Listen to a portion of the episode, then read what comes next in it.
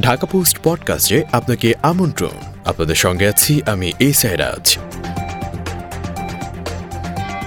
Dengue আক্রান্ত হয়ে হাসপাতালে ভর্তি দুইশো চব্বিশ জন। গত চব্বিশ ঘন্টায় ঢাকা সহ দেশের বিভিন্ন স্থানে ডেঙ্গু আক্রান্ত হয়ে হাসপাতালে ভর্তি হয়েছেন দুশো চব্বিশ জন। এর মধ্যে ঢাকায় একশো উনিশ এবং ঢাকার বাইরে বিভিন্ন হাসপাতালে একশো পাঁচ জন ভর্তি হয়েছেন।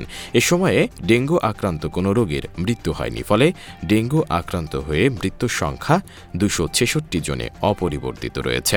সোমবার স্বাস্থ্য অধিদপ্তরের হেলথ ইমার্জেন্সি অপারেশন সেন্টার ও কন্ট্রোল রুম থেকে পাঠানো এক সংবাদ বিজ্ঞপ্তিতে এ তথ্য জানানো হয়। এতে বলা হয়, বর্তমানে দেশের বিভিন্ন সরকারি ও বেসরকারি হাসপাতালে মোট নয়শো আশি জন ডেঙ্গু রোগী চিকিৎসাধীন আছেন। ঢাকার তিপ্পান্নটি সরকারি ও বেসরকারি হাসপাতালে বর্তমানে পাঁচশো তেইশ জন এবং অন্যান্য বিভাগে ভর্তি রয়েছেন চারশো সাতান্ন জন রোগী। চলতি বছর ডেঙ্গু আক্রান্ত হয়ে সারা দেশে ষাট হাজার পাঁচশো বাইশ জন রোগী হাসপাতালে ভর্তি হয়েছেন। এর মধ্যে ঢাকায় আটত্রিশ হাজার দুশো জন আর ঢাকার বাইরে বাইশ হাজার দুশো নিরানব্বই জন চিকিৎসা নেন।